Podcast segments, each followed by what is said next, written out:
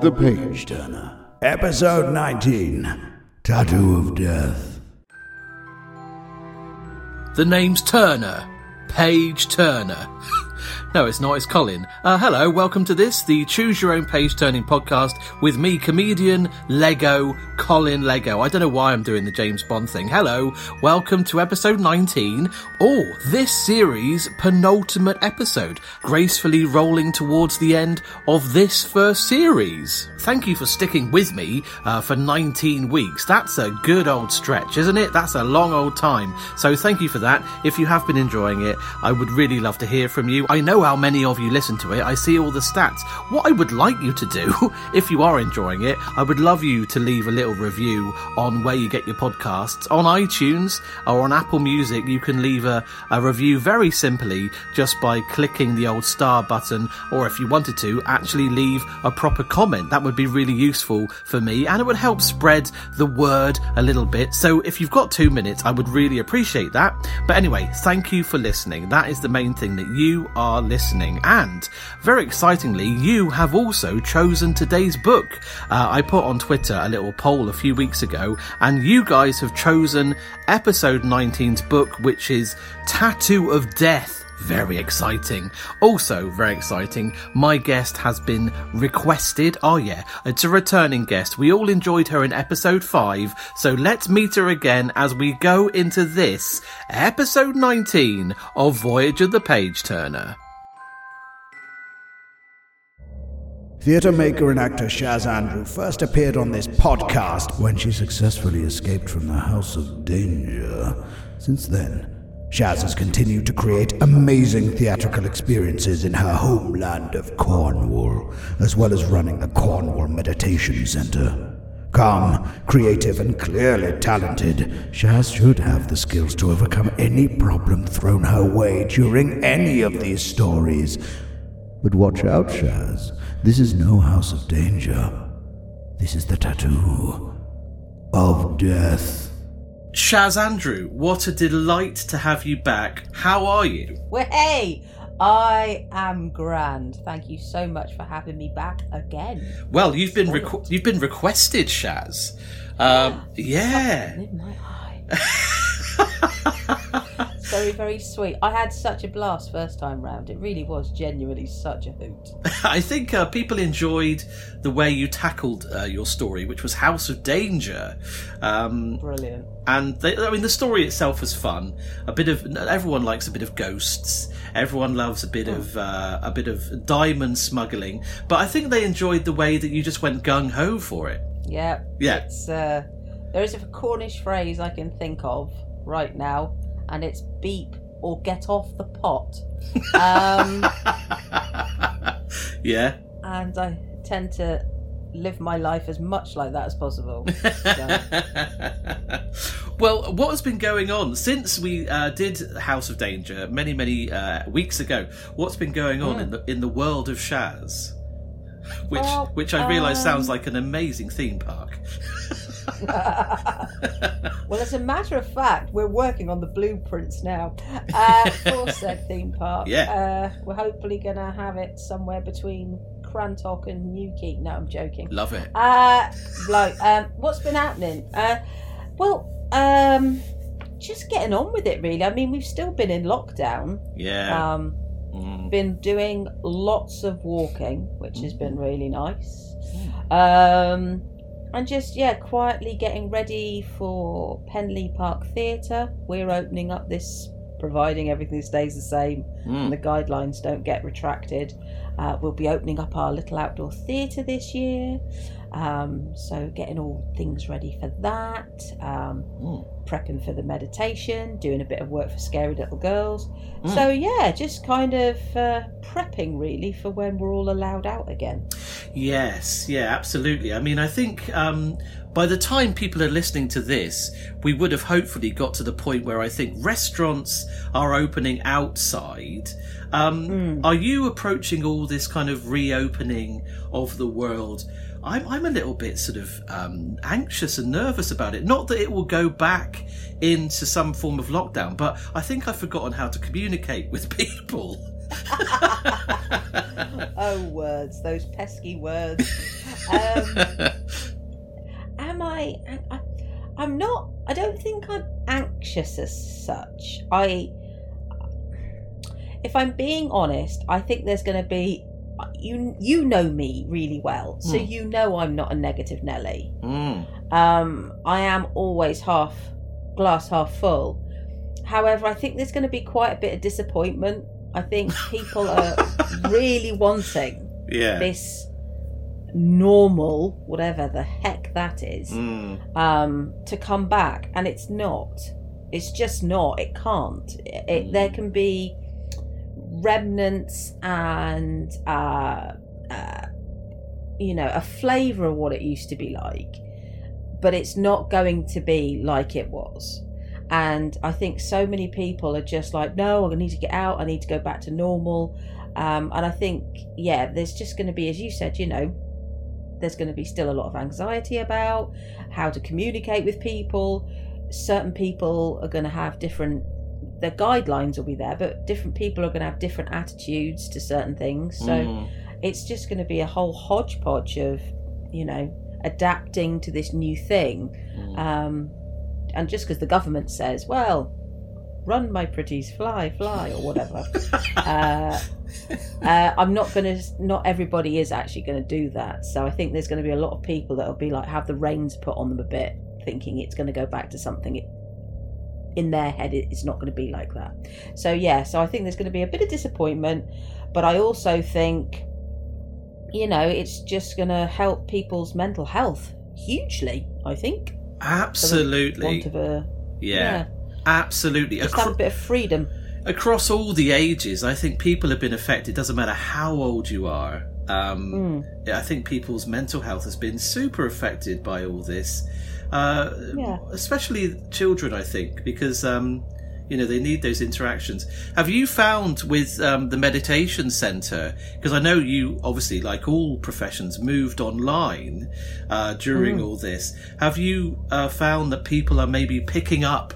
on those type of things a little bit more having to kind of calm themselves and looking for things like meditation to do that in these times Well, I think, I mean, for me, I do my online groups uh, for students who have already learned online.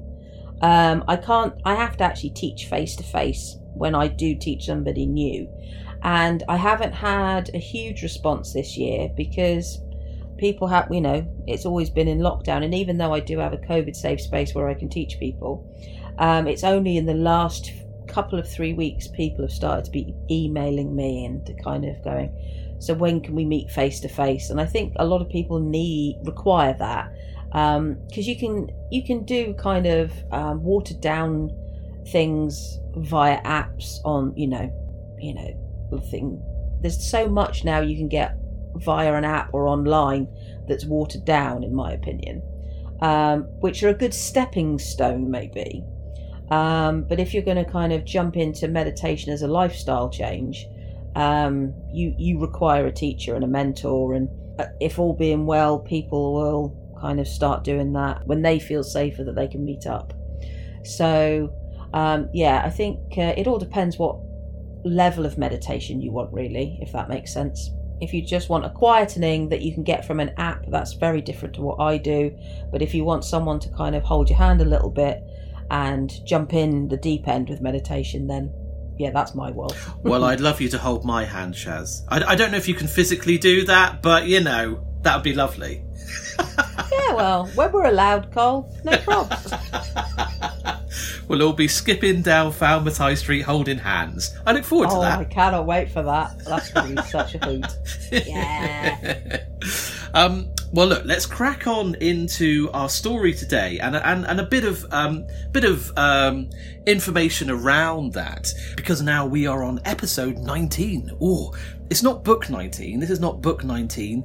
Um, my regular listeners will know that we've gone off track. We've gone rogue, and this book was actually picked by my Twitter followers. Really? Yeah, Oh. I I put a poll out with the um, with four titles a few weeks ago, and Right. uh, top of the list were two books. One was Tattoo of Death, and one was Terror on the Titanic, and you are doing Tattoo of Death, which I believe got about 38% of the vote. Um, That's quite considerable. yeah, yeah, it is. So people, I think, love the title. They had no idea what the book was about, but the title is awesome Tattoo of Death. yeah. It, it, it, it feels a bit Harry Potter esque. it does. It does. Yeah. His Har- cheaper little brother, Yeah. Frank. Henry Potter and the Tattoo of Death. yeah. Um, well, where, where the book is uh, actually on the front cover, we have two people, uh, young young guys performing martial arts, and having read the book, we'll get into the story in a moment. Uh, it's all about jujitsu and and um, and karate as well. When you were growing up in Cornwall, because like me, you grew up in Cornwall, were you ever into any of those activities? When was the eight or nine or ten year old Shaz going to karate? Because a lot of my friends did. Uh, no. no. Uh, no. No. There's uh, th- actually the very practical reason I um, never went to any kind of. I didn't do many extracurricular activities because my dad worked day shift, my mum worked night shift. Ah, So my kind of world was very based around their work routine. So I didn't have any kind of karate or anything like that. mm, Um, however, I did go to a creative fun day. Um, so as a kid, just a little bit of a disclaimer here. Hmm. I was the kid that never remembered anything. so I would often turn up at primary school and they'd be like, "Right, everyone on the bus. And I'd be like, where are we going? And at some point, my parents will have signed me off on a school trip, and I just Right. never brought the right clothes or the right packed lunch, or do you know what I mean? It just Yeah. kind of skipped my family, you know.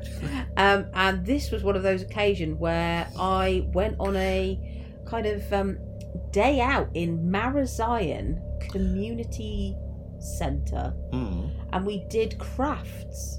And I remember just turning up going, I didn't know I was coming here. And it's a very clear memory of mine, and I forget everything and still to this day, but just standing there going, feeling really nervous and lost and going, why didn't anybody tell me that I was coming here? Uh, but what I do remember is what I did. It was that such a, an imprint. I did table tennis, which was my my sport, Mm. and I did raffia, which Um, was my creative bit. So I had a, like a morning of table tennis and an afternoon of raffia. now, Um, for the uninitiated, and that includes me. What's what? What is raffia? Have I missed that? well, What is that? no, I is it. Or is, is it even called that? I might be. No, it's raffia, isn't it? It's like you make. Uh, you have to. It's a bit like basket making, Oh, but it, I think raffia is the material because Ah. taffeta you make dresses out of. So no, it's raffia. I'm sure it's that. Um, but anyway, yeah. So I was suddenly thrust into a basket or pot making class Mm. with a child I've never seen before who had curly hair, and we just kind of we had the same look in our eye. I think he didn't know what was going on. I certainly didn't know what was going on. So Right. we just kind of silently bonded as the two kids who didn't know why they were in Marazion Community Hall Centre making raffia pots uh, Wow. with a strange woman who was in a caftan. she, she was lovely, lovely, Yeah. lovely woman. But again, I think she was used to an adult audience. Mm. Um, you know, and I think, you know, I'm talking maybe we're about seven or eight years old when this happened. right. So we may have not picked up on the nuances of how to shape. Um, and not, I know I was just constantly moving my head because of the twanginess of this stuff. And it kept smacking back in your face or trying to catch you in the eye Gosh. um, when you were trying to weave your basket pot thing. Mm. So yeah, so that's something I did do. Um, but again, didn't know why I was there. Don't remember signing up for it, but that was a creative activity I did do once. A Tattoo of Death. Uh, I've, re- I've I've read it uh, once or twice in preparation for our recording, Shaz, and it's quite heavy going. I Right. yeah, F- from from the title and from a front cover in, involving some boys doing some martial arts. What do you think the story might be about? Well, I'm in it. It's funny. I had no. I I didn't know obviously until now that you say it's about martial arts. I've recently started watching the Karate Kids again, Or the originals? Uh, the originals, because I want to watch Cobra Kai on Netflix. okay, yeah, right. but having watched Karate Kid 1 and 2, literally both in the last month or so, I've got that kind of vibe because it all depends who their sensei is and do they go rogue and do they play dirty. But the tattoo of death, at a guess, that if you're in this kind of really um what's the word i'm looking for elite maybe or um kind of secret martial arts jiu-jitsu gang Mm. maybe you have to have a tattoo to prove your worth and that be your kind of badge of honor and if you don't have the tattoo you might have to fight to the death or i don't know that kind of world maybe Ooh, well, without giving too much away, you're not far off, although there is a darker element to it still. And I'll preempt. darker than death Well, well I'll, I'll, I'll preempt this a little bit by saying these books seem to get a bit heavier as they went on in the series. For example, Right. for example, way back in episode five when you did House of Danger, um, it was quite. I mean, you were solving mysteries, but it was ghosts. There wasn't real any world problems going on. But by the time you get to book 9 and 10, there are stories about the world being um, run out of all its resources and oil running out. There's a story about the mountain gorillas being killed in Uganda, and the storytellers had to save the gorillas. They were actual world problems that are, were happening in the 80s. Do you know what I mean? Wow, he was using his choose your own adventure books to kind of peacefully bring activism into the lives of children. Yes. And this book, Wow. this book is no different, and that's all I'm going to say for now. Mm, yeah. So, let's have some fun. Are you ready for this, Shaz? oh my, born ready for these. Literally born ready. Well, okay. I might not remember anything, but I'm born ready for these books. Well, let's get into it. This is episode 19 of Voyage of the Page Turner.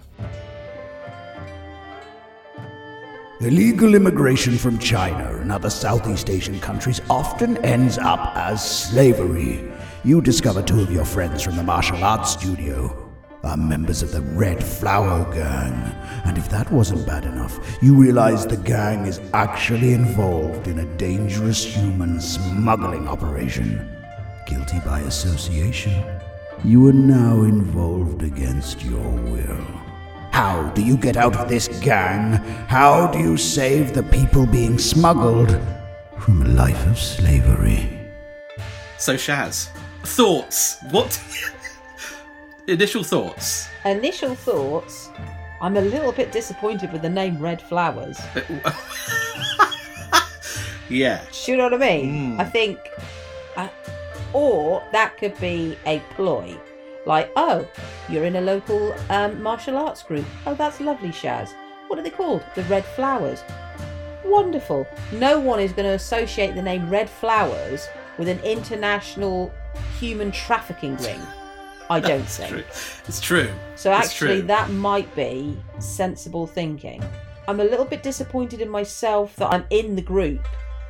I think I may have been bamboozled a little bit, but now I'm in and I'm in for keeps and I've got to fight my way out. Well, let's bring that fight on, Colin. That's what I say. I'm going to hopefully kick my way out of there. And I think your character in the book is the same, but let's see how we can get out of this. Here we go. Page one. You can't sleep. You haven't been able to sleep through the night for almost a week. The last threat was so strong, so frightening that you look behind yourself all the time expecting one of them to be there.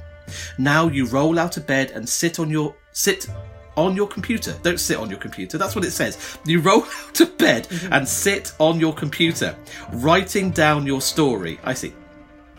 The dangerous situation all started about five months ago. You joined a Tai Chi group uh, to help build your confidence and develop your athletic skills. there you go, Shaz. You see? That's what we should have done as kids. Right. Good. Noted. Noted. tai Chi is an ancient Japanese martial art that uh, stresses defense more than attack. You chose this form of martial art over much more aggressive ones such as judo, karate, and taekwondo. You just don't see yourself as an aggressive type. That's right. Which is the one with sticks? Kendo. Uh oh, I don't know. What? So what, what- sort of? Yeah. There's a martial art where you twat each other with blooming great sticks. You know all the terminology. Yeah, it is. That's always been very attractive to me, actually. Wow. Anyway, carry on. Sorry. Well, like in the like in, like in Gladiators, the 1990s game show with the pugil sticks. No. My God.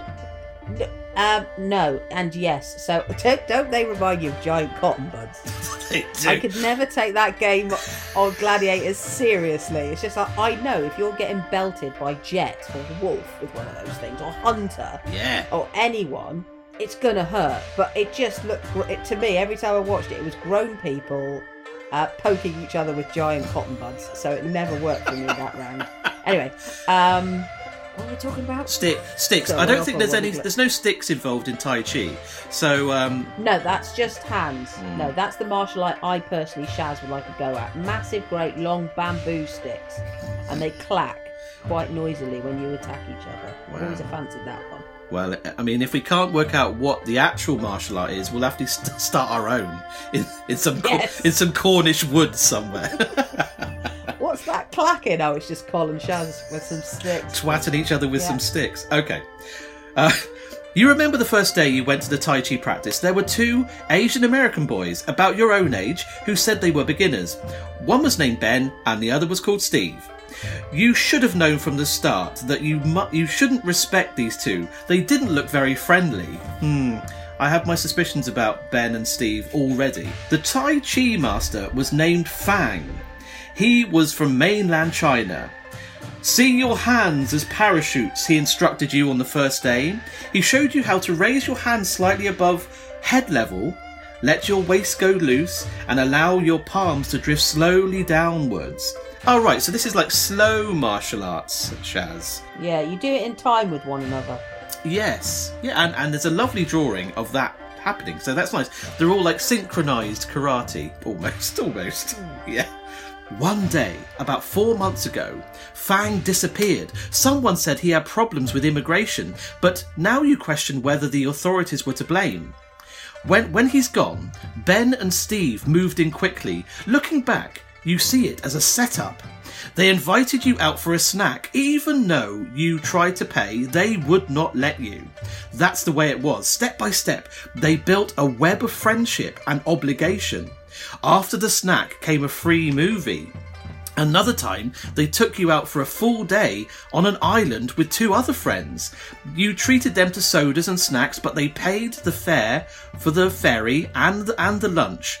Big time mistake, you think? Your two friends turned out to be recruiters for the Red Flowers, one of the newest Los Angeles gangs. By the time you discovered this, it was too late. You were going to be initiated, Shaz. Oh no.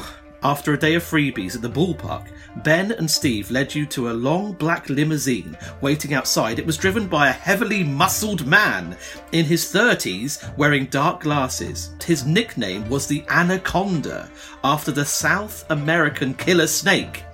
Get in, wimps. I don't have all day to babysit, he grunted. He slammed the door shut and put it into gear and went through the streets as if the police were chasing him. Fifteen minutes later, you were blindfolded and led up three flights of stairs.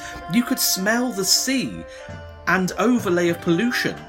Suddenly, the blindfold was ripped off. Okay, you slimy snail slug, you child of an unborn ox, you worthless dog. Are you ready? Ben asked. Hang on. Shaz, this has gone very heavy very quickly. I, I, it's so. I don't know why I'm laughing. I'm actually a little bit. Uh, well, I, I'm ready to have a fight with Ben, to be honest. Yeah. Just, do you know what I mean? He's being such a plank. It's rude. Very rude. These, these insults are good and bad at the same time. You worthless dog. Okay. You you child of an unborn ox.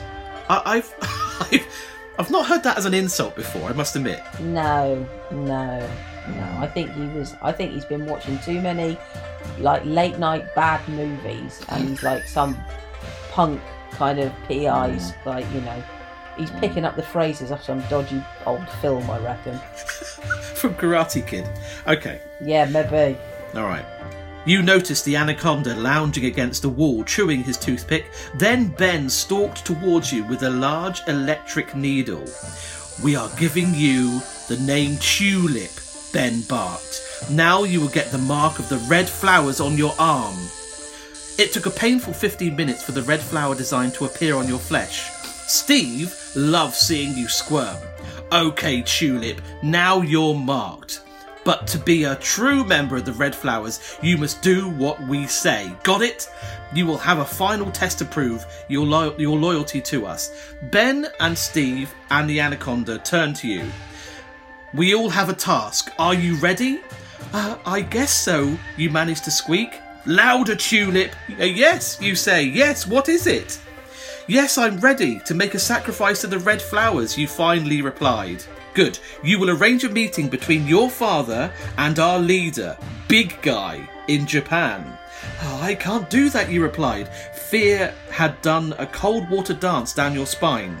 Your father is a famous attorney who is running for the governorship of California. You'd better. We've got some goods on you and your father, Ben answered with a sneer. Right, new information, Shaz. Your father is a big attorney who's running for the governorship of California. Again, I am surprised. Hmm. I, yeah. So there's, there's a lot of contradictions for me right now. Wasn't Ar- wasn't Arnie governor of California? Yeah, and Chris Pratt married his daughter. Oh, so are we saying that your dad is Arnold Schwarzenegger in this story? When you were talking, that's where my head went. I'm not gonna lie. I go, oh God, I'm the daughter of Arnold Schwarzenegger. wow. Mm. Yeah. Well, that. Possibly, possibly. Obviously, in real life, I'm of the age that I would be his daughter. But in the story, Hmm. I'm surely his granddaughter. Because I'm not very old in the story, am I? No, you're not. You're a you're a teenager, if that. Yeah. So Mm. I reckon, yeah, I'm Arnie's granddaughter in the book. You are now. All right. Okay. Yeah. Good. If we ever meet him, he's definitely going to have that voice. Okay. All right. Uh, no choices to be made yet, Shaz, but this story is fascinating. Okay. You weren't sure what Ben meant, and you didn't wait to find out. As Steve led you back to your room, you broke free from his grip and scrambled down the wooden stairs to the street. You thought the anaconda would chase you, but he didn't. As you ran, you heard Ben's cool voice trail after you. That's right, Tulip. Run away. But remember, you are one of us now. You can never escape. That was all a month ago. Now there is a death command out for you. You have disobeyed the red flowers. You finish typing your story and slip a copy into a sealed envelope addressed to your dad's attorney. You want people to know the truth in the event that things go bad, really bad. You enclose a letter to the attorney, uh, a man named Marvelous Marvin Carmichael, asking him not to open the document until, until you are deceased. You hope he never has to open it, but your instinct says he may be opening it very soon. Time to go. You grab your package and set out for the mailbox on the corner nearest your house. You look over your shoulder all the time. Since you ran away from the red flowers, they have been sending you threatening messages. They said they would kill you if you don't do what they ordered. They also said they blackmail you. Big deal. If you're dead, what good is blackmail? The coast seems clear. You pick up the pace. The box is within sight. Your heart rate is climbing. Your pulse pounding. You hear sounds you have never heard before. Your mouth is dry. Your palms are clammy. You make it. You open the slot of the mailbox and the thick envelope lands with a slight thud. As you turn around, you expect to feel a knife slip between your ribs. This is a book for 8 to 10 year olds. This is very heavy. Yeah, and to be honest, quite frankly, if they wanted me, they it, they would go drive by. Wow. I mean, that's how we do it in Cornwall. I'll agree with you. Yeah, it's no, yeah, they, it, it's very personal. A, a knife in the ribs. it is, isn't it? It is. If they wanted me dead, they would be dead. But as, as it says, nothing happens. You're alive. You can't you can't believe it. You see the sky. You even appreciate the smog and the familiar way it clogs your nostrils. Maybe, God. just maybe, you think there is a way out. The problem is this: the Red Flowers is a gang of smugglers. Their main commodity is smuggling people into the United States from China and other Asian countries.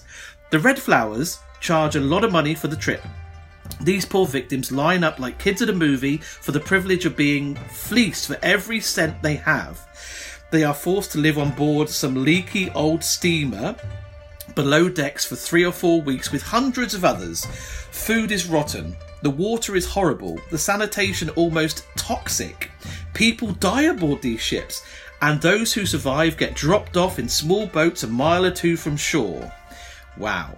Now you're wrapped up in this business too. The Red Flowers want your influence to help them smuggle people in. As Ben warned, you, they do have goods on you. These so called friends videotaped you when they robbed a store.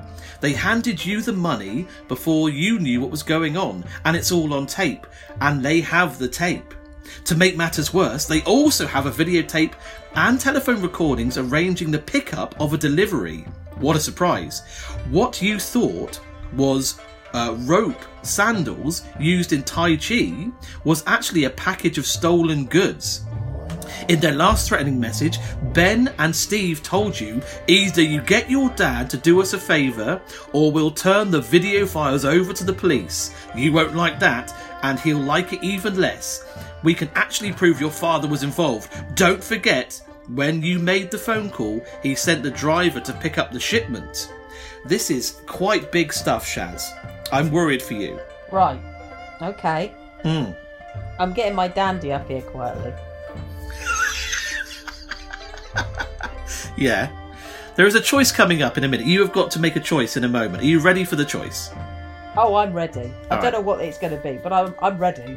Right, your fever, your feverish mind, your clever feverish mind, Shaz, has worked out there are three possibilities. One, submit to their blackmail, but offer to go to Japan to meet with Big Guy in place of your dad. Two, go into hiding until you can think of a way to turn the red flowers in and not get hurt. Or three, go straight to the cops.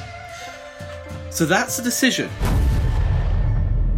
Do you decide to go to Japan to meet this guy? Do you decide to hide uh, until you can think of a better way to turn in the red flowers? Or do you go straight to the cops? Huh. I mean, it's no House of Danger, Shaz. This is full on. Yeah. So it's really interesting because even though my brain and everything about me is saying go to the cops because whatever they got on me is never, it's absolutely dismissible in court.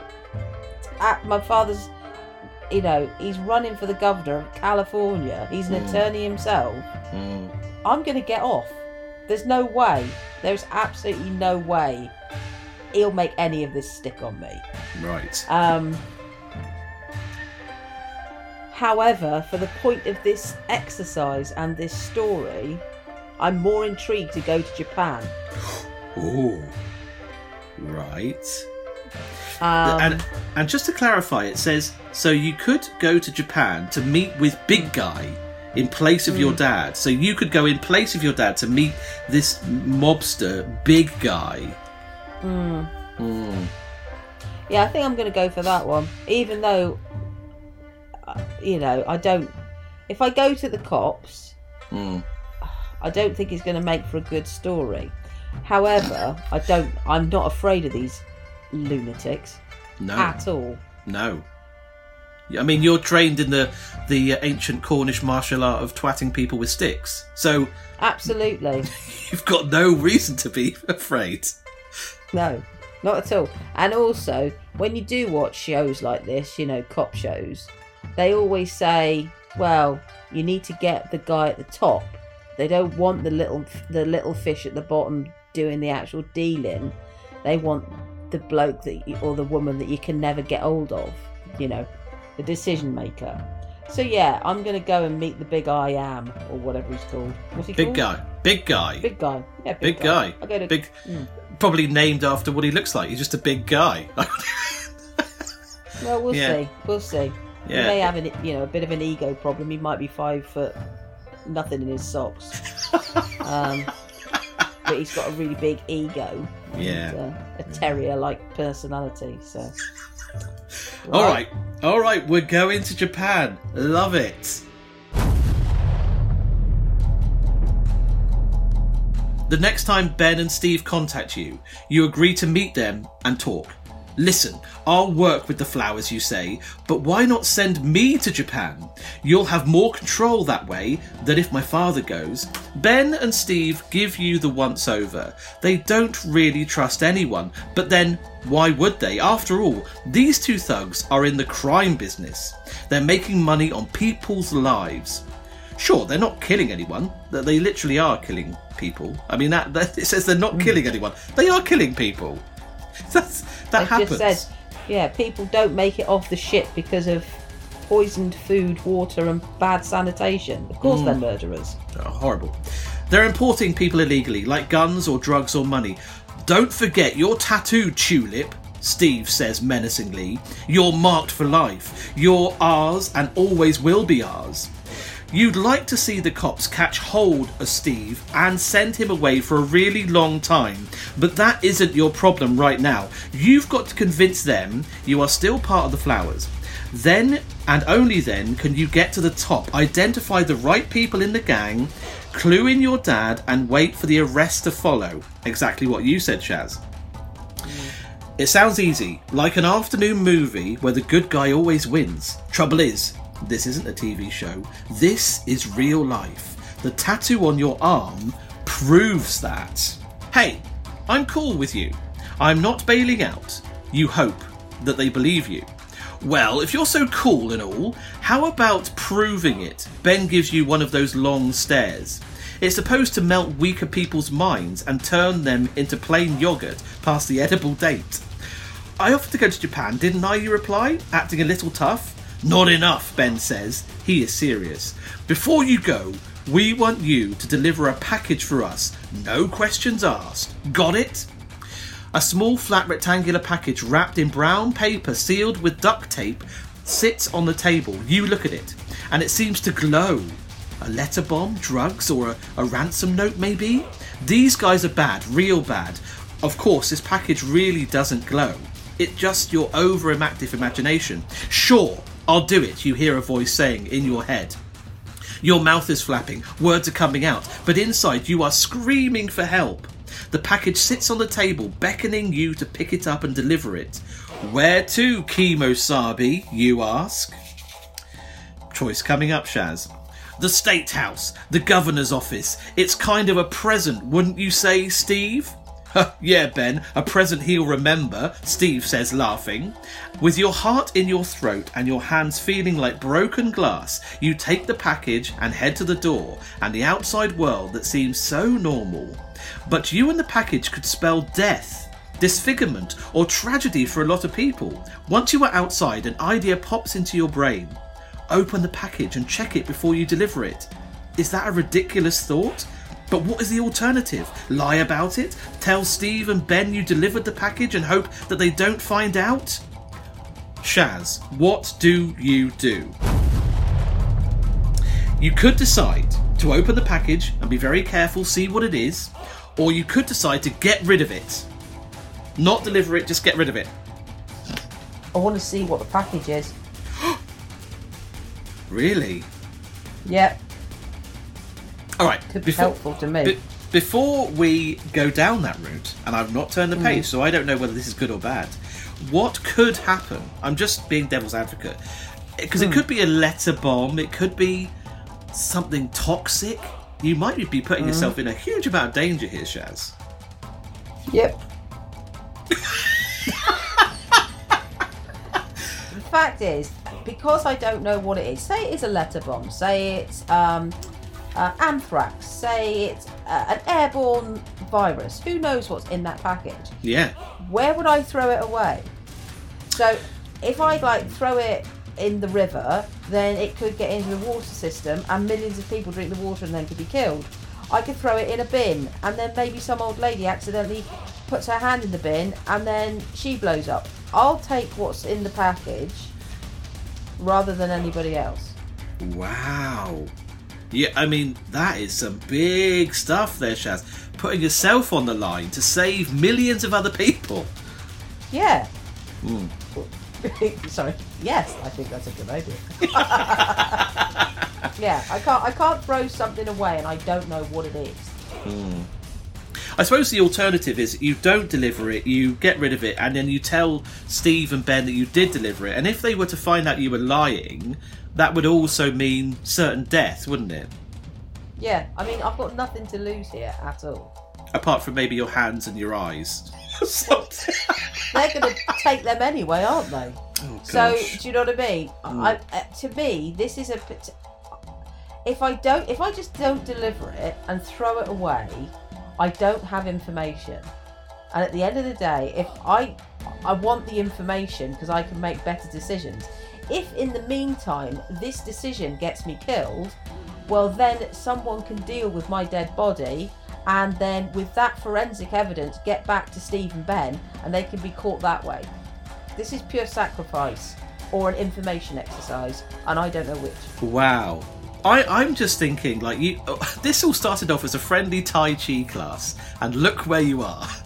And I'm just imagining you walking into that ping pong activity down in Marazion, Yeah. and then you suddenly Yeah. end up in a drug trafficking ring down in Marazion. It could have happened.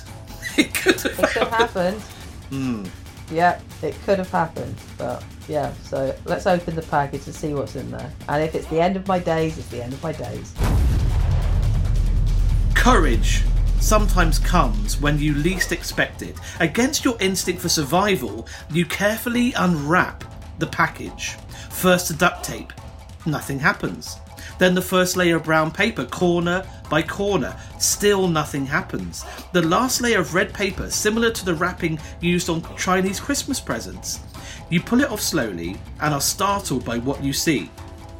It's a picture of the current governor accepting money from Big Guy himself. There is a wad of bills in the governor's hands and a grin a mile wide on his face. The picture is signed. With appreciation from all of us, there is more where this came from. Your friend in the flowers, Big Guy. You are eager to go to Japan and find out uh, who's at the bottom of all this. If the flowers still want you to go, right? So where what happened? What's happened here is the story. Nothing's really happened. You've delivered the package, Shaz, um, and clearly R. A. Montgomery really wants you to go to Japan, by the sounds of it. Yeah. So it's just a bribe. Okay. It's just a bribe. That's all it was. It's whether the whether that interaction between Big Guy and my gr- father grandfather is real or not. They know each other. That's that's extra. That's some extra information for me that may or may not come in as a handy bit of knowledge. The Red Flowers do want you to go to Japan. You have passed the test. Ben and Steve congratulate you on your return. This gang thing is all about tests and loyalty to the crooked code of ethics. Mess up once and you get punished. Mess up a second time and the punishment could be permanent. You didn't mess up and you are off to Japan.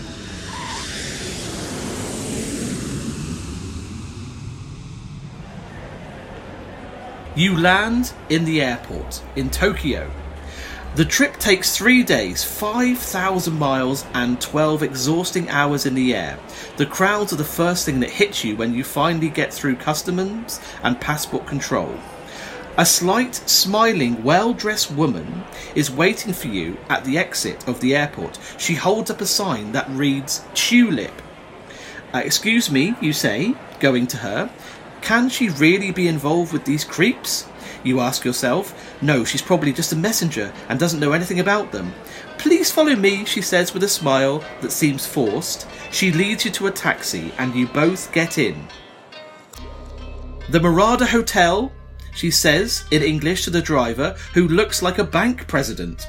He's dressed in a grey three piece suit and tie and wears white cotton gloves. The cab is a German import, spotlessly clean and smelling like the inside of a fine luggage shop. I, I love the descriptions, but it seems a little bit irrelevant. bearing, in mind you are going to a, a smuggling lord's uh, den. Do you really care what the cab smells like?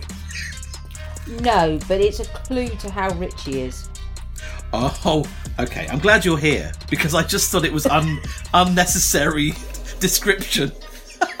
no, I, I think it. Well, for me, it's just like all of this show, this um, pretense. Mm. Again, you know, again, it's kind of like this could impress some weaker-willed people, Yeah. or Yeah. you can kind of go, okay, more information, more clues that this guy's a bit of a whatever this guy is. yeah. Choice language. Okay. Um, Thank you. when you get to the when you get to the hotel, you find out why the driver looks like a banker. The charge of yen for the 40 minute ride downtown Tokyo comes out at 230 US dollars. The shock continues when you grab a soda and a burger at a local burger hut. The price of the soda is $5 and the burger is £12.75. This all seems very expensive, I suppose, I don't know. At this rate, you'll be on a rapid weight loss diet in two days. Tons and tons of people stream by at half run speed. The sidewalks are jammed, the shops filled, the cars choke the roads. Hey, you say to your guide, is Japan uh, like this all the time? Oh no, not all of it. Japan is very beautiful. You like her. Your hope is she that she is not one of them. We will go to Kyoto tomorrow. That is where the big me- meeting will take place. Tonight you will rest uh, and get over your jet lag. See a little bit of Japan. And tomorrow we will take you on a bullet train to Kyoto. Got it, you reply. Glad that there's going to be a break for some badly needed sleep. The time change between LA and Tokyo is 16 hours. Time zones change and can really throw off the whole sleep system. Sleep hits you like a sledgehammer, and before you know it, it's dawn. In the morning, your guide meets you in the lobby of the hotel, and you get ready to head to Kyoto. She seems very worried and hands you a sealed envelope. I will take care of the bill. Read this, she says. With trembling hands, you tear open the envelope, sure that it brings you bad news. You are right. The note reads So, Tulip, you have found your way to Japan. We know what you're up to. Do not meet with Big Guy. Leave immediately and meet us at 23 Road of the Yellow Fish. Wow, there is no signature. In place of the signature is a chop, which is a kind of symbol. You have never seen this chop before, but you have heard of it. It is the chop of a branch of a gang that is in the same business as the flowers human lives for sale, immigration, false passports, and if necessary, murder. They are dangerous people to deal with, and maybe even more dangerous if you ignore them. So, Shaz, what do you do? The choices are you could decide to ignore the letter from this new gang, or you could decide to take the letter very seriously. Huh. This is a conundrum. Yeah. I'm going to meet them. Oh, okay. All right. So so they they are almost the same business as the Red Flowers, just in a different part of the world. Uh, You're going to meet them. Why? Because you feel scared, or you just want to get more information, or what's what's the thinking process? here? Oh. At the end of the day, I'm not scared for one good reason. There's too many ways I could die in this story. So it doesn't matter how I die. Right. So So what, what's your the- what's your main what's your main um, thought process? they're a rival gang. They're a rival gang. So at the moment, big guy is causing me a headache. Okay, he's got mm-hmm. something potentially over on my granddad now, and that's where I live, and that's my family. So my family are going to be affected by this set of decisions. Mm-hmm. Okay, now if these gang members say don't go, they hmm. may help me get to big guy. oh, what? So this rival gang might help you get to the big boss. Yep. Hmm. At the moment, I am literally in Japan with a guide who knows, who's very nervous, and she hmm. wants to help me. And I want to help her because who knows why she's got caught up in this absolute basket of ridiculous behaviour. Yeah. Because that's what this is. She's Very a good woman. yes. He's gone, get some sleep, maybe some sightseeing. Tomorrow you'll meet one of the head of, you know, mafia bosses in Japan. Do you know what I mean? So I Get think there's rest. a little yeah, there's a little bit of a false sense of security here. You know, mm. everything's clean, pristine, showing off. So if all this is happening and then I go to the big I am, he's the sort of guy that might just literally I walk into his office and the next thing you know there's a bullet in my brain. Right. He hasn't, right. even, he hasn't even he hasn't even said hello or whatever. So I've been given an opportunity here, I think, to meet some different people who may have some stuff that will be helpful to me to take the big guy down. Wow. So the choice of taking the letter seriously, and this letter says, don't meet with Big Guy, go to 23 Road of the Yellow Fish to meet them. Is that what you're going to do? Yes, please. Love it.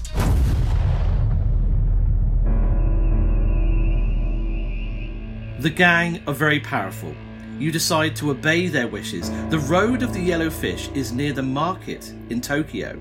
A taxi charging extortionate rates delivers you to the heart of the market. It is a. what? I think R.A. Montgomery's been to Japan and I think he found it expensive. And I think he's making it very clear to the readers that Japan has a very, very expensive currency rate. This is his own private beef. Absolutely. Five pound for a soda, twelve for a McDonald's. Ridiculous.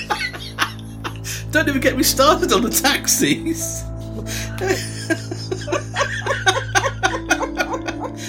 oh, love it. I love it. We're seeing a little bit of his own insight into the world as well. I like that. Okay. This market is a piece of old Japan, unchanged for centuries. Noodle shops line the sidewalks, filled with hungry people slurping the rich broth and fresh noodles. You wish you could stop and investigate this wonderful area, but life and death, your life and death, might well hang in the balance. You approach number 23, and to your surprise, you find a modern house in excellent condition. You knock. No answer. You wait and then knock again. When the door opens, a short woman greets you. Please come in, she says in broken English. Follow me. The woman leads you to the back of the house. Without warning, a large fish net drops over your head, entangling you in a web. Why me? Why me? I didn't do anything. Three weeks later, your father and mother sit in the office of the Deputy Commissioner of the Police in Los Angeles. I'm very sorry to report that we have absolutely no leads regarding the whereabouts of your child. I can offer you little hope, but we will try everything we can. Unfortunately, the victims of the gangs are never found. The end. Ba ba. Oh! Am I dead though? Well, victims are never found. But I mean, no, you're not dead. But I don't mind being dead. I don't mind it. It's kind of like one of life's certainties, isn't it? Not to bring a downer on it. Well, I tell you, I Um, tell you, but it's one of these book certainties. Oh, people often die. Wow, Shaz. I mean, that was quite a story. I'm kind of three weeks later. The victims have not been found. Hmm. Where I am with this, You're in a fishing net. That's where you are with it. I'm in a fishing net. Hmm. Does my grandfather dad know that I'm with a rival gang? With the red flowers. Mm-mm. Because I'm not with. I'm with the right. I'm. I'm a red flower. Hmm. Air quotation marks. Hmm. Doing what I need to do. I've said to. I'm not going to big guy. Hmm.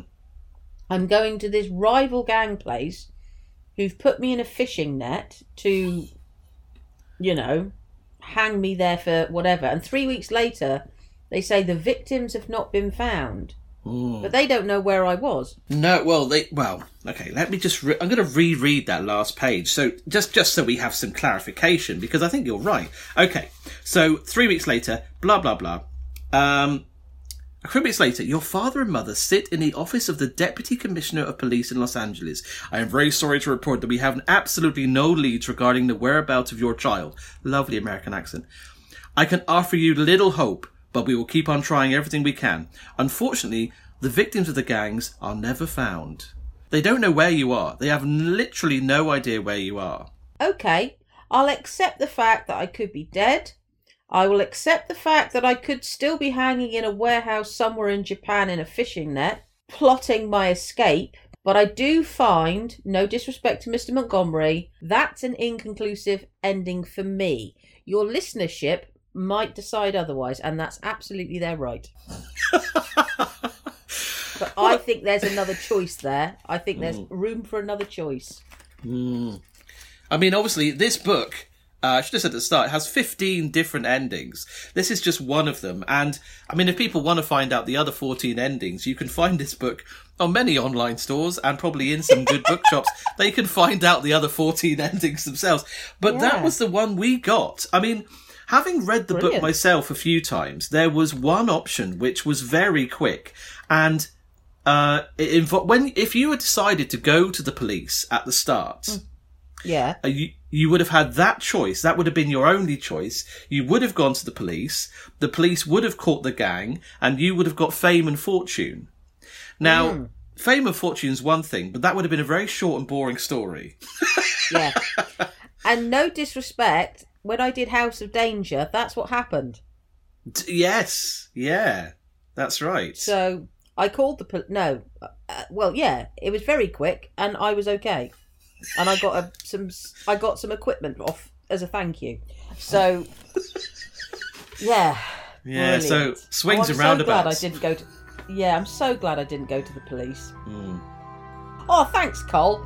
Well, Shaz, thank you for joining me. That was, I've got to admit, for uh, th- these podcasts and these episodes can be quite heavy, but that was the heaviest because it was Yeah. about something quite real.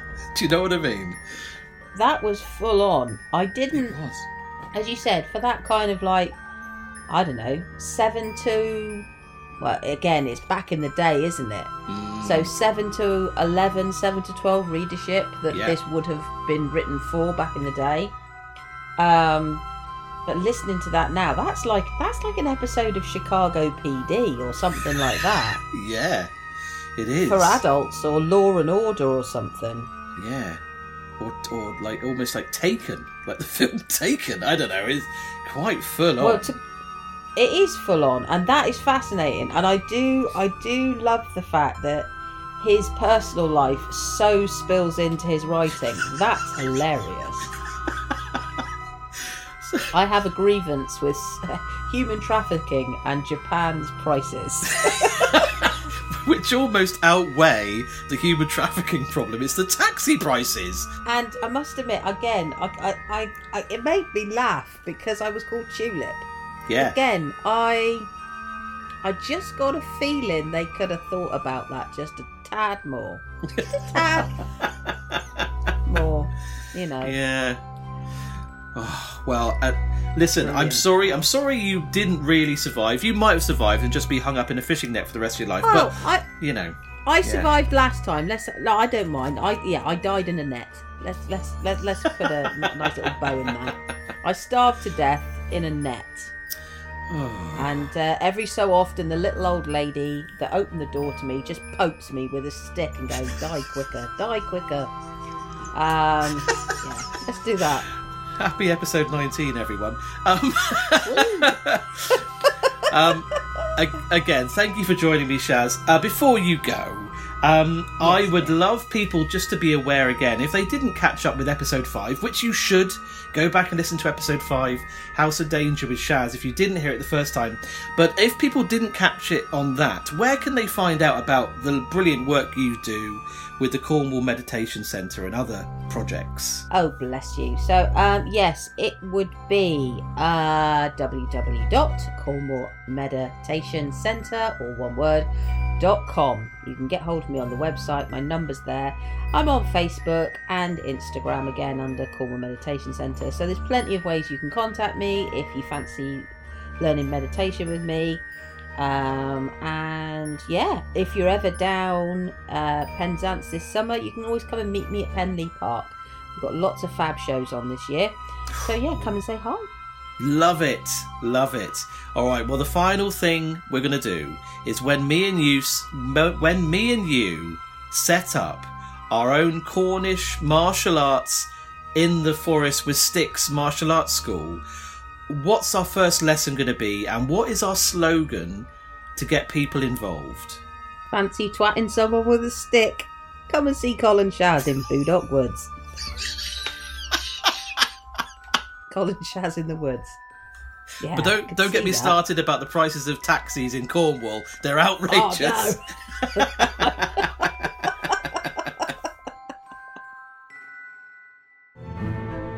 Voyage of the Page Turner featured the books of author R.A. Montgomery, featuring special guest Shaz Andrew, hosted by Colin Leggo, voiceover by Samuel Midnight Thomas, produced by Colin Leggo. Special thanks to Aunt McGinley. Until we meet next time, remember choose wisely.